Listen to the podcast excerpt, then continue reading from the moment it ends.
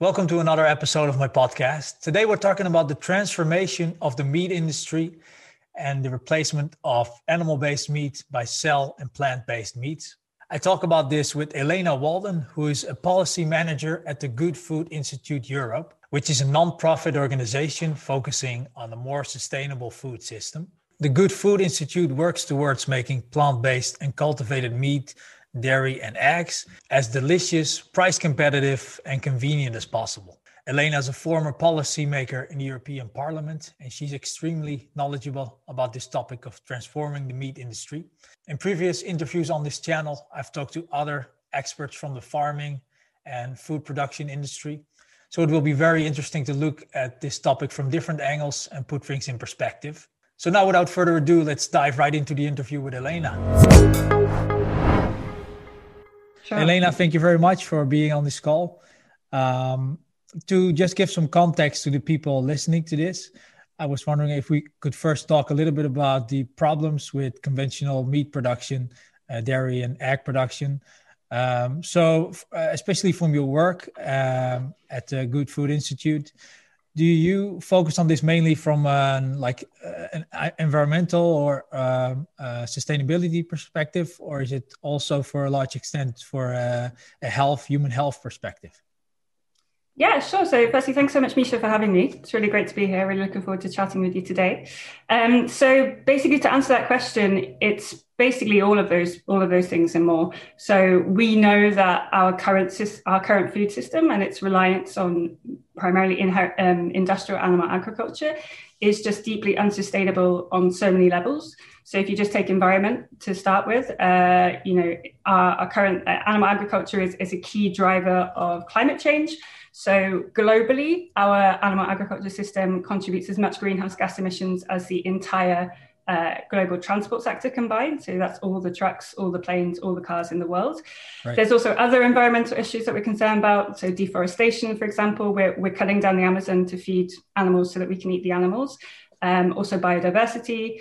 Um, so yeah, there's so many environmental reasons why we need to shift towards a more sustainable food system and why we are passionately uh, advocating for plant-based and cultivated meat as part of this solution, as well as health. I mean, yeah, you touched on a really important point there that um, again, industrial animal agriculture is driving kind of antimicrobial resistance, for example, like 70% of global antibiotics are fed directly to livestock. Uh, in Europe, it's about half.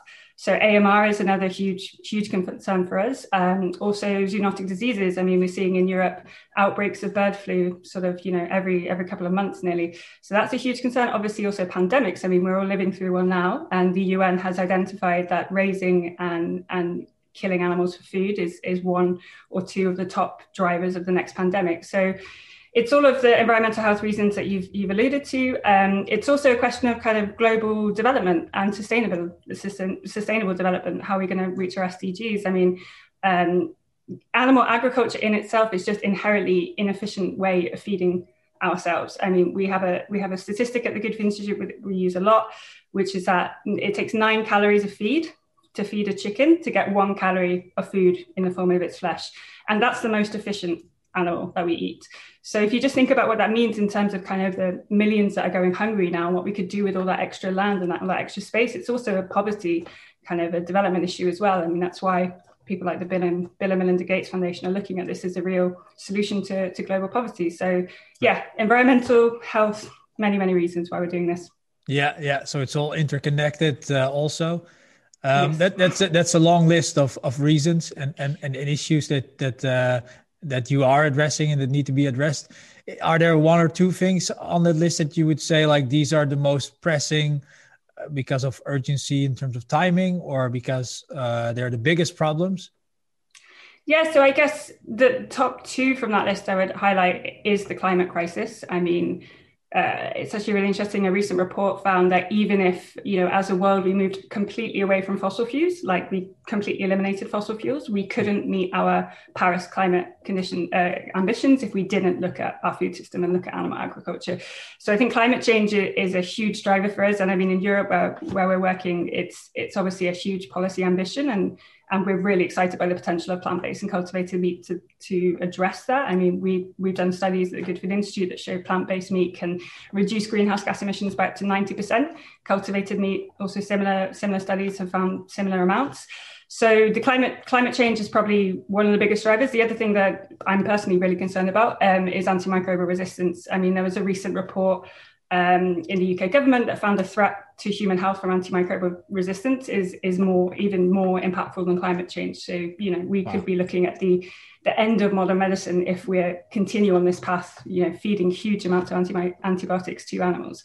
So um, yeah, those yeah. those two for me personally. But I mean, we have a lot of we work with a lot of different people and a lot of people are motivated by different reasons in this but those two for me are definitely the ones yeah. that stand out yeah yeah yeah well i mean that's definitely uh, like probably climate change climate change is for a part of the population still a bit abstract because you don't well partly you don't see it yet but like uh, if you're going to die from uh, from an infection because you can't use antibiotics that's a very scary yeah. thing also um, what, how's the meat industry, like the conventional meat industry, developing at the moment? Uh, in what, which direction is it going? So when we look at, um, so what we do at Good Food Institute, as well as kind of the policy work and also the science and research work. So we're doing these two things, but we're also looking at corporate engagement um, in terms of getting the meat industry to to also recognise the potential of um, alternative proteins, so plant-based and cultivated meat. Um, and we're seeing really, really amazing things happening kind of globally. So in the US, Tyson and Cargill, who are kind of the biggest uh, meat producers or some of the biggest meat producers, they're they're investing in plant-based and cultivated meat. Um, in Europe, we're seeing PHW uh, Group, which is like the biggest poultry producer in, in or one of the biggest poultry producers in Europe, is also kind of investing. So I think basically everybody can everybody who's in this business can see the the potential of plant-based and cultivated meat. Um, it's basically a way of producing the food that we all love and that we want to continue eating and that consumers want to continue eating in increasing numbers it seems. I mean global demand for meat is is going up.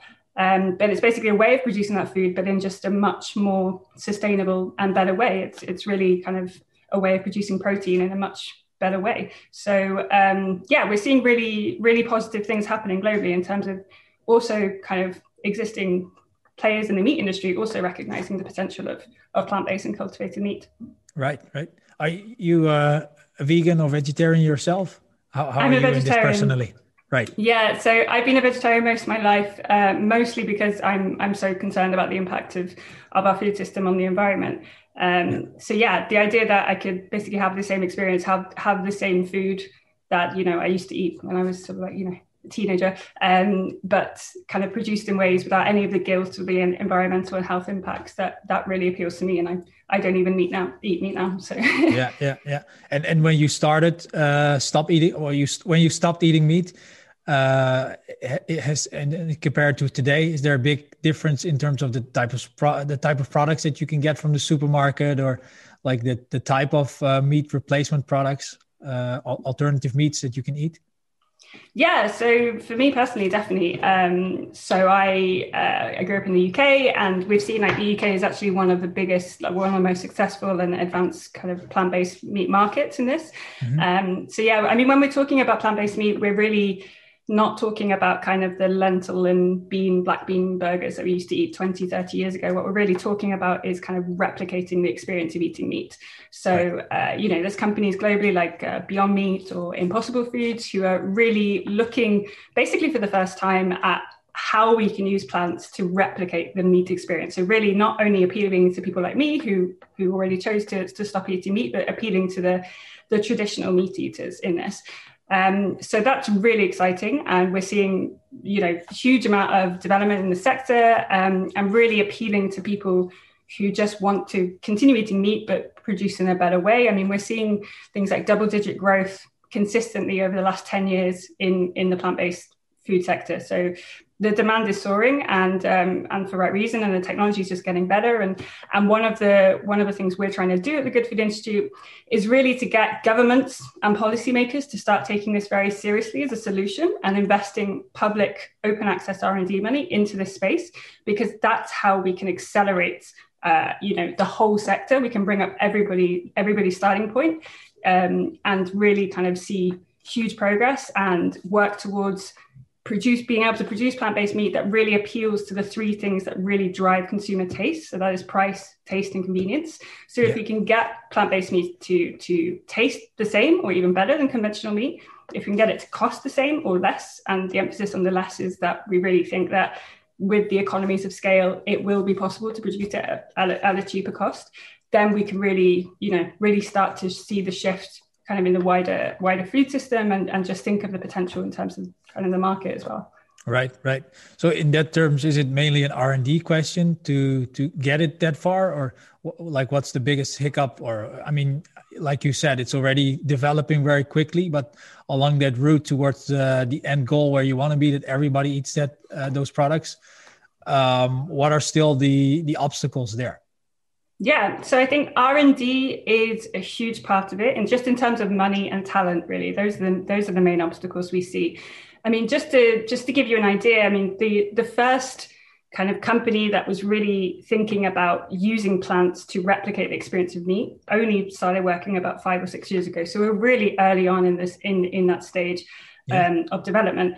So you know, before the vegetarian burgers used to be basically kind of waste products from agriculture, so soy and wheat waste products, like smudged together and given to vegetarians, and that was kind of plant that was vegetarian kind of options or plant-based meat.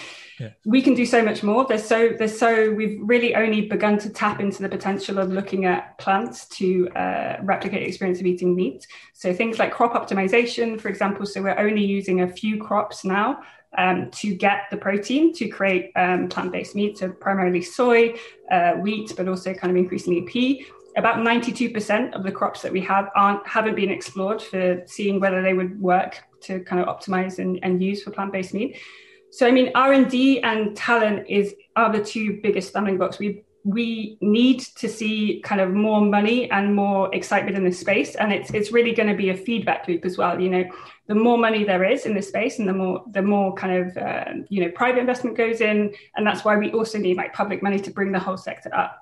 So yeah i think those are the two the two summing blocks because at the moment most of the money that's going in and most of the kind of people working on it but most of the r&d that's going in is you know behind ip it's different companies working on the same thing um, so that doesn't, some of that's duplicative, some of that, um, you know, doesn't gets lost if the product doesn't get developed.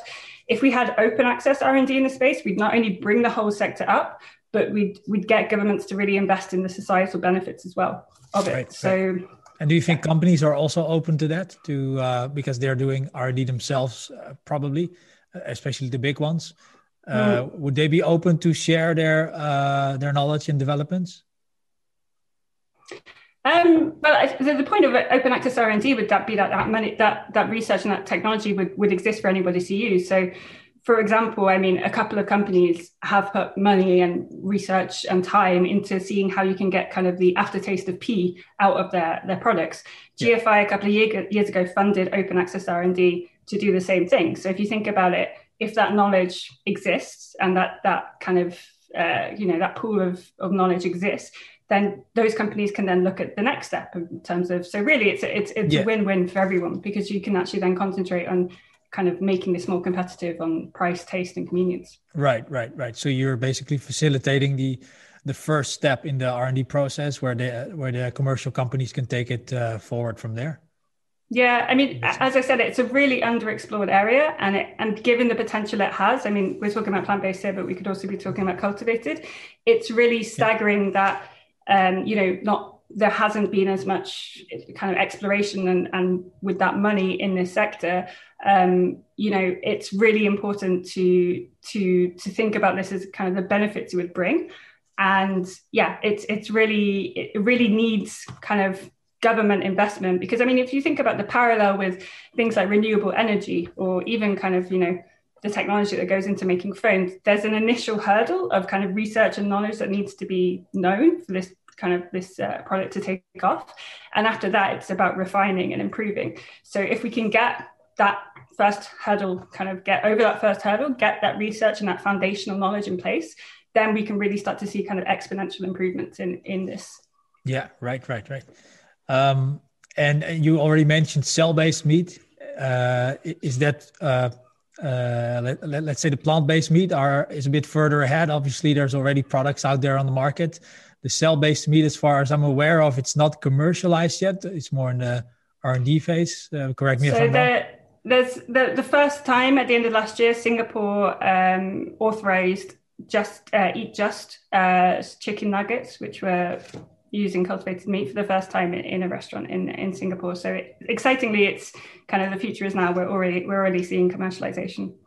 Right, and and what are the uh, are there any ethical, uh, not necessarily from yourself, but do you hear sounds from from society or from government that that raise up ethical questions regarding the cell based meat? Um, I mean, I think there's just general. Uh, if you look at the kind of the, the, surveys and and things about whether people would be interested in eating meat, the, the, the numbers are really good. And you know, we have some of the highest uh, food standards. Uh, you know, Singapore itself has really robust food standards processes to put this through. So, I mean, the fact that it gained regulatory approval in Singapore is is just a really good omen for what what could happen worldwide. Yeah. So, in terms of um, ethical concerns, I mean no, the, the, the, the, the processes and the procedures exist to check that it's safe and it passed those with flying colors in Singapore. So we're just really hopeful and waiting for that, for that to be replicated worldwide and, and it is yeah. coming. Great. Yeah. So that's basically uh, a matter of time before we can all see that across the world.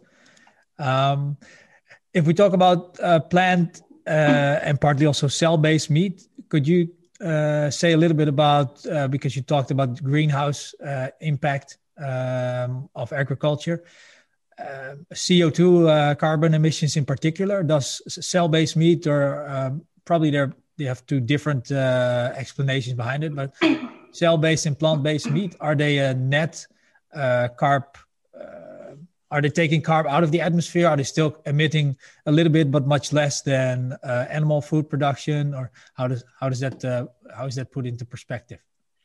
Yeah, so it's it's compared to i mean we have to compare this to uh, our current system of industrial animal agriculture and compared to that it's it's a huge huge benefit. I mean we at the good food institute we collect kind of research on um, all the different life cycle analyses of plant-based meat and we found that it emits between 30 to 90 percent less greenhouse gases than conventional meat. Um, for cultivated meat i mean it's a little bit harder because we're you know we're less developed in that respect and a lot of the research that exists is kind of based on assumptions about how the energy use will be. Yeah. um, so you know you change the assumptions and the the result changes dramatically. So it's quite hard to make really precise um, precise uh, calculations about that. But we have i mean there are some research that show that it could be up to kind of again 90% less greenhouse gas emissions. Um, and yeah, it's uh, in terms of like, um, but you know, the wider wider kind of question here is, you know, inherently plant based and cultivated meat is so much more efficient and is so much more sustainable because of the land use. If you think about, you know, the inherent kind of realities of animal agriculture, you need to you need to you know grow huge amounts of crops huge amounts of feed to feed to animals so that we can then eat the animals. You basically remove that question for um, for plant-based and cultivated meat. You use far less land far less water so far less natural resources and you know that in itself presents huge opportunities i mean that's why we're so excited about this potential and we're so so much trying to get governments on board because you know what could you do with all of that land i mean you can then use it to to really you know carbon capture and things like that but in order to get to a food system where you can do things like that, you need to address the elephant in the room, which is demand. I mean, global demand for meat is rising. Yeah. I mean, the UN put a report that uh, out a few years ago that said by 2050 we might need between 50 and 100 percent more meat to satisfy demand. Um, in Europe, we're a little bit better on this front, but still, it, we're talking about a one percent decrease by 2030. So, I mean, the, the demand is there. We need to think about how we can satisfy that demand. And that is the, the potential and the kind of the excitement we have around plant-based and cultivated meat because it can be scaled up to meet that demand. And again, addressing the three things that consumers really care about and really, uh, you know, drive their choices is price, taste, and convenience. If we can satisfy those three factors with this, we can really shift away from kind of the core of our food system now, which is based on industrial animal agriculture. I mean, if you just take chicken, for example, in Europe, 95% of the chicken we eat is from industrial systems. So, you know, there's a huge question first, which is how do we address demand? And how do, how do uh, uh, other big well, you can't call them emerging economies anymore, but uh, uh countries like China, India, with a big population, uh, growing demand of uh, meat, from what I understand. Yeah. Uh, at the same time, interesting because they have a long history in uh, already pre- eating like tofu type of products and, and, and let's say alternatives to meat. How do they fit in that trend? Yeah, so I think you, you made a great point that, you know, with developing countries and developing economies, I mean, almost on clockwork, the first thing that um, people do when they get richer is is their demand for meat goes up. So yeah, that's a huge um, huge source of uh, kind of demand, and that's why we're projected to the global demand is projected to rise so much precisely because of that reason. Um, in terms of where they fit in, I mean, other than, uh, I mean, there are other kind of incentives there for their governments. I mean, for example, food safety and food security is a is a huge concern, particularly in China. And um, you know, China uses antibiotics in their in their industrial animal agriculture that you know are banned in Europe and are banned in uh, in other parts of the world. So the ability, because of the nature of plant-based and cultivated meat, that we can produce uh, food but in a much cleaner and safer way. So we don't need any of the antibiotics. There's no risk of fecal contamination, for example, things like E. coli, salmonella. When you're growing meat in a clean environment, you don't have any of those risks.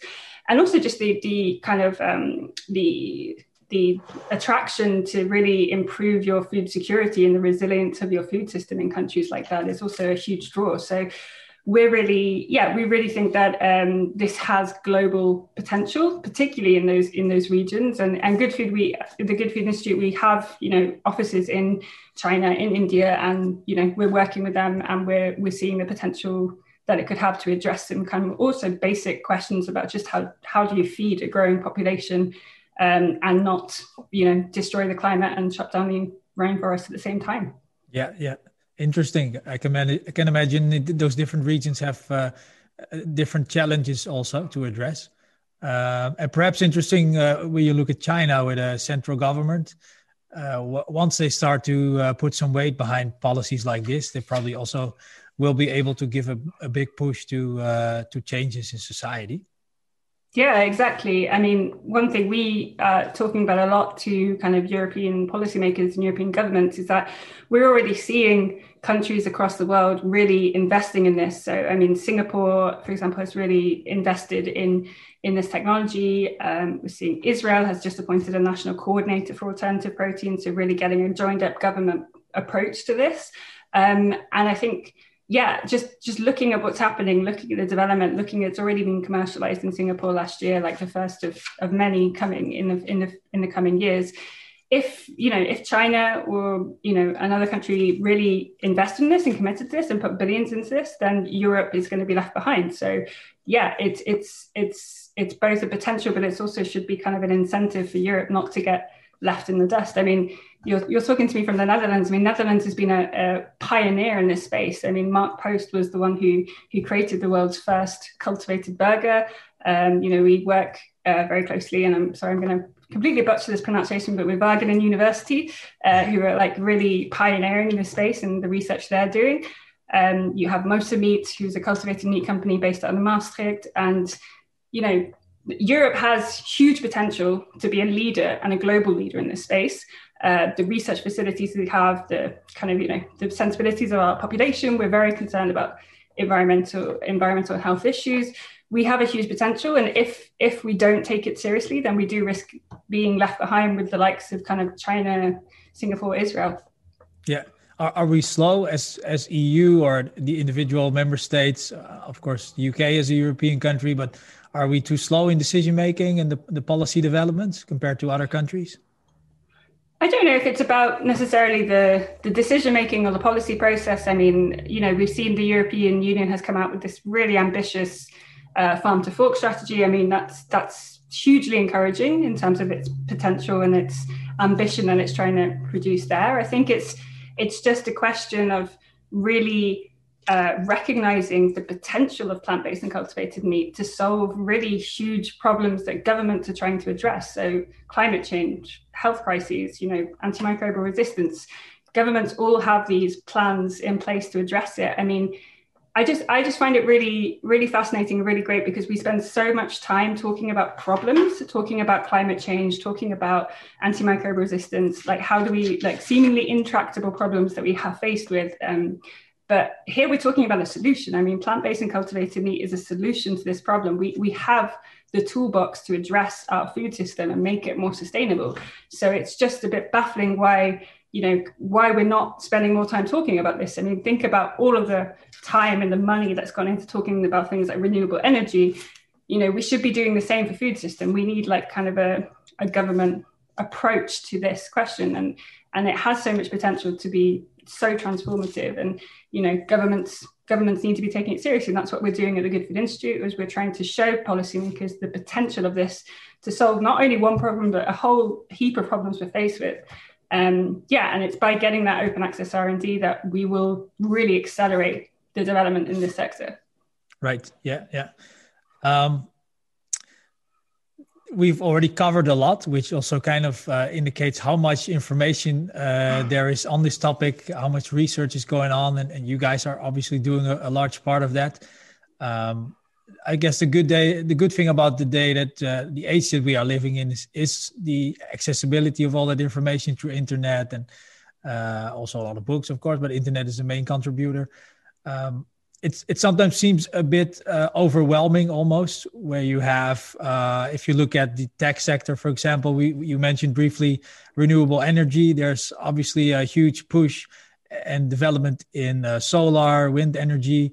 Um, there's also then a group of people that are advocating nuclear energy because they're they have proven there i mean there's researchers on each side there's uh, specialists on each side that can prove with papers this is the solution and the other thing is is actually not working or um, so th- that can be a little bit confusing to the public um, what are your thoughts about the all the information on different angles different sources that is available regarding sustainable food production?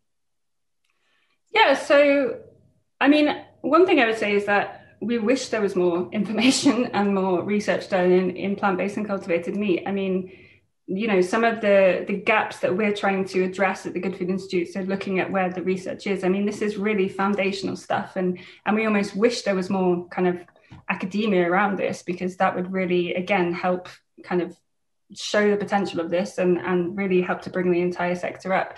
I mean, one thing there is no kind of ambivalence about, there is pretty consistent information about, is that our current system is not working and our current food system is broken. It, it's completely unsustainable yeah. on, on, so many levels.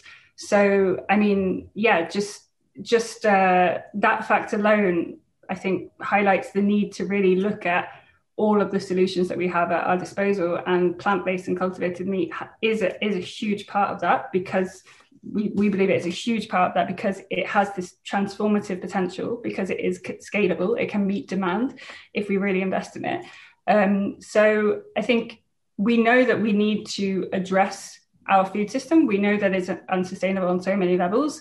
Uh, plant-based and cultivated meat is a huge part of that. I don't necessarily think that like there's there needs to be you know in competition with other forms. I think every you know regenerative and organic agriculture which i know you've talked about a lot on this podcast you know that that is also could be part of the solution. But what we're trying to address at, at the good food institute with plant-based and cultivated, cultivated meat is that you know this can be scalable this can meet global demand and for that reason alone it is a huge part of the solution. And um, yeah i think that that's the message is that we have this huge crises um, in terms of our environmental crisis, but also our health crisis.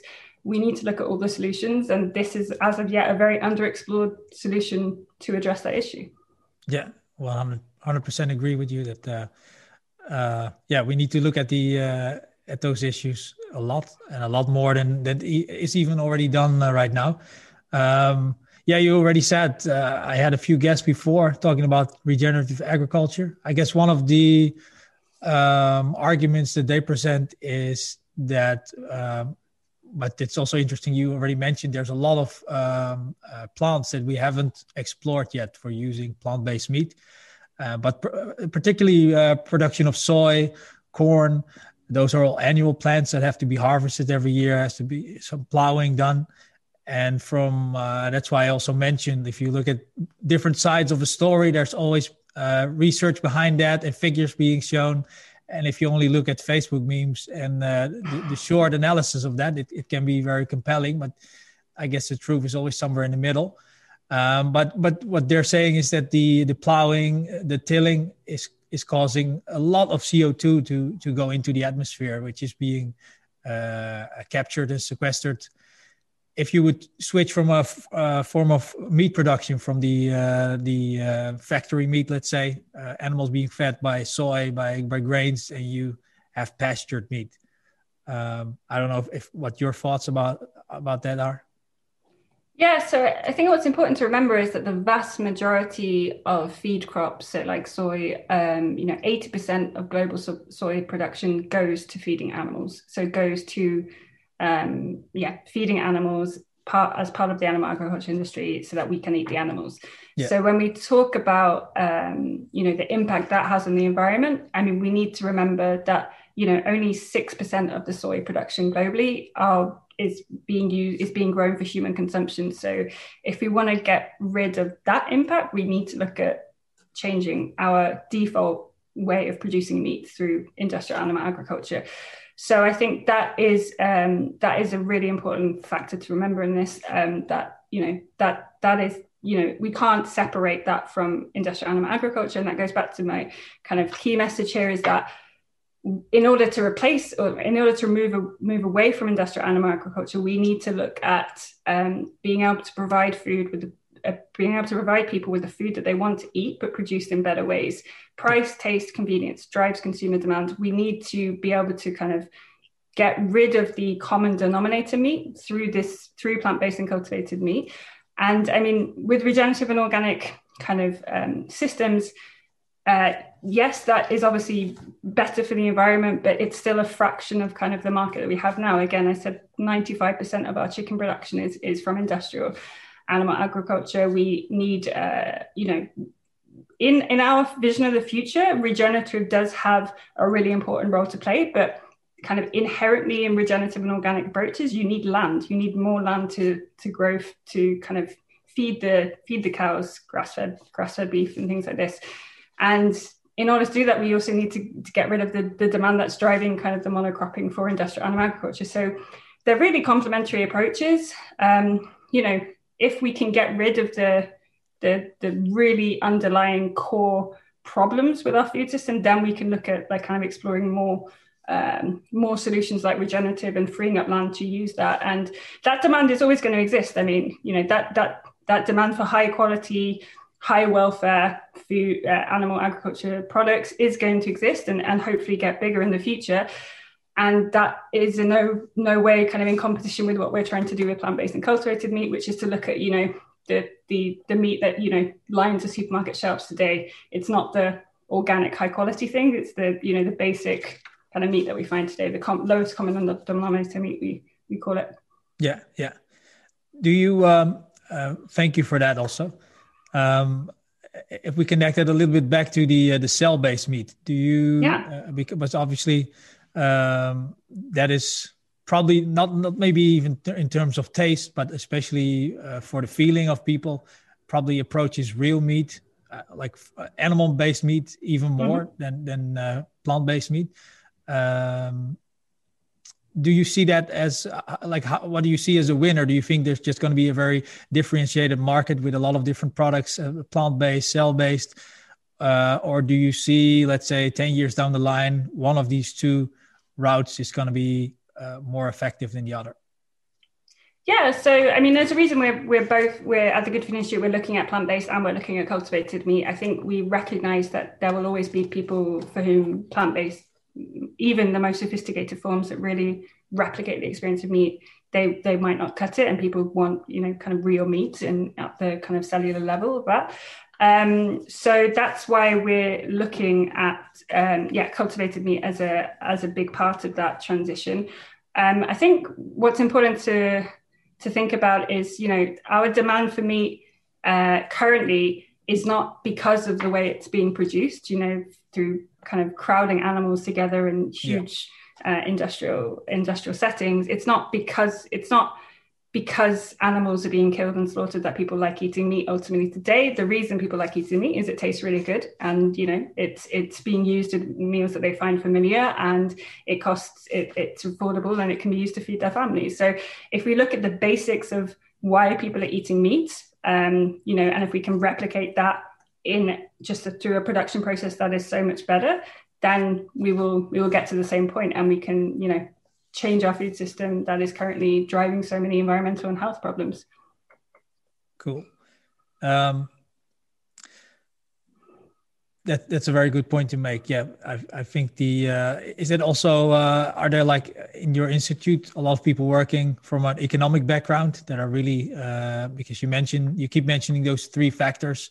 Um, is that really a, a, big point that you guys are focusing on in your research? Like, how does it actually, in, in a practical sense, uh, connect to the consumer's wallet?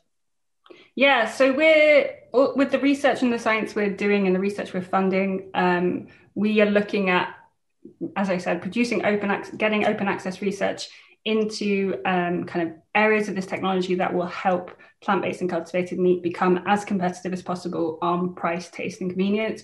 So we're looking at, you know, ways that the media, which is basically kind of the, the nutrients that the cells grow in, that is used to make cultivated meat. We were looking at ways that we can um, provide some foundational research and, and make that more affordable, um, because that's one of the biggest issues with cultivated, well, like the problem, the the barriers that we're finding with cultivated meat is is finding ways of making affordable medium, and that's one of the biggest challenges with scaling this up. Um, so yeah, we're looking at ways, you know, with plant-based meats. On the other hand, we're looking at research that can really um, isolate different proteins uh, from plants and use it in ways that can replicate kind of the taste of meat. So we're looking at research to really advance it on those three grounds, which is really the foundational kind of parts of, of this sector that is is sorely missing at the moment because there has just been a, a chronic kind of underinvestment and, and really hasn't been explored to the extent that it, it should have been. Right. Why, why do you think that is? Is it a, a matter of money or why hasn't that been explored in the way it should have been? I think it's just a shift in mindset in terms of looking at plants as, um, you know, ways of replicating meat rather than just kind of being something for vegetarians. I mean, as I said, like the first plant based meat company that really started looking at replicating meat rather than just kind of giving some food to vegetarians only started a few years ago. So the space is quite small as of yet in terms of kind of the, the funding and the, the money and the talent that's there. So I mean that's that's a huge part of it. And from the cultivated meat side, I think, you know, it's it's been talked about, mostly pioneered in the, you know, quite a few years ago from from the Netherlands, but it's not been you know, by some policymakers, I guess it's not been treated as a as a real serious possibility. Um, but again, we're seeing exponential kind of growth in that growth of interest and money and talent in this. I mean, when GFI, uh, just after GFI started about five years ago, I think there was about 20 cultivated meat companies. Today we're at nearly 85, I think, in terms oh. of the whole value production. So again, I think this curve is going to go up and up and up, and it's going to become a bigger and more dynamic uh, industry and sector.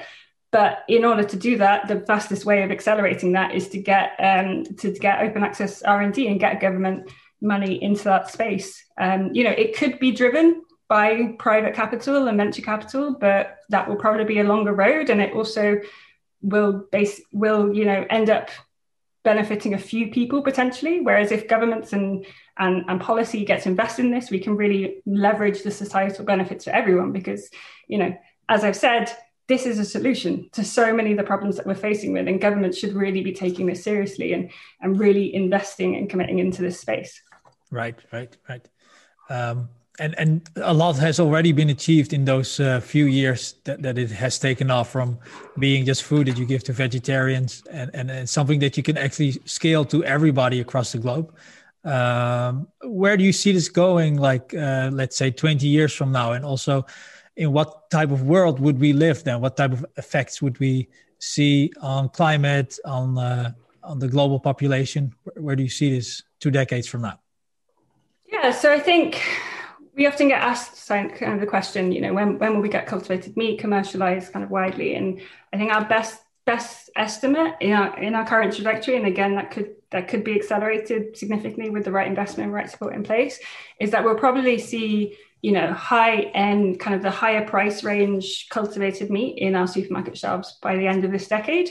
Um, the really transformative aspects which you've just alluded to is when it becomes commercially available for kind of you know everybody becomes more affordable for everyone. And that's probably on this current trajectory again another decade or so until we get to that point. Um, but you know in our vision of the future and in kind of what we what we're working towards and what we want to see in our food system we basically want a food system in 20 and 30 years which isn't driving the climate crisis, isn't burning down the Amazon, and isn't making people ill and leaving people hungry. We want a food system that is more sustainable, more healthy, and more just for the people, for the planet, for animals everywhere. Um, so we, and to do that, plant-based and cultivated meat is a huge part of that solution. I mean, growing meat directly from cells or producing it directly from plants takes so many huge external costs out of the equation and really kind of takes one problem that is driving so many issues today out of the equation and, and that's the food system we want to work towards. But again we need to remember and we need to really think about the people that will be interested in this. What are they interested in? It's price taste and convenience. So if you can get this food to taste as good as our conventional system and cost the same or less and is as readily available as conventional animal agriculture projects today then then we'll get significantly closer to that reality. Yeah right, right, right. It uh, it makes a lot of sense to me. Um, maybe a concluding question. Um, what would you say is the percentage of uh, like the success rate that you see um, of actually turning around climate problems? Uh, let's say saving the world, because uh, as you mentioned, this is a, a, huge contributor to climate change, even compared to fossil fuels. Um, if you if you like what's the like uh, the probability that uh, that not just you of course but we as as humanity are able to pull that off? Well i think my, my background's in in policy and, and politics and, and part of the reason for that is that i've always been motivated by the idea that you know it's only through working together and it's only through having the right policy and structures in place that we can make people's lives better and we can address the collective issues we're found we're faced with today. So I mean, if we leverage the right tools, then I, from policy, from also the private sector, from science, from academia, then I think we can we can face these challenges. And again, it's it's about political investment. It's also about kind of capital investment in this space. Um, just look at kind of what we can do when we really put our mind to it. I mean, we developed a vaccine in you know nine months or 11 months. I mean, much faster than anybody thought could be possible. I think that that gives so much reason for optimism uh, for our ability to really face the climate crisis, but it takes real serious investment and commitment and political willingness to do that. And that's why we're so excited that at the Good Food Institute, we are focused on advancing a real solution to so many of these problems. And, you know, if we took this as seriously as we took kind of other things during the climate crisis, I think we'd get a, a lot closer to that to that kind of optimistic future. Yeah, yeah, yeah. Well, it will be exciting to see um, and interesting, at, uh, like what type of groups, organizations, companies are jumping in on this and and can uh, accelerate the momentum even further. Yeah, um, and if you're if people are interested, you can follow us at the at Good Food Europe, our Twitter, and we're also at gfi.org. We we do kind of um, news and alerts and, and collate all the really exciting developments that are happening in this space. Awesome. Yeah, we'll put some links in the description of this video and on the on the podcast. Well, thank you, Elena, a lot for sharing uh, all your work and insights with us. Um, I think this is really helpful uh, for people to create a, a better picture of uh, the possibilities of cell and plant-based meats and where this is likely all heading towards. Um, so, thank you for that.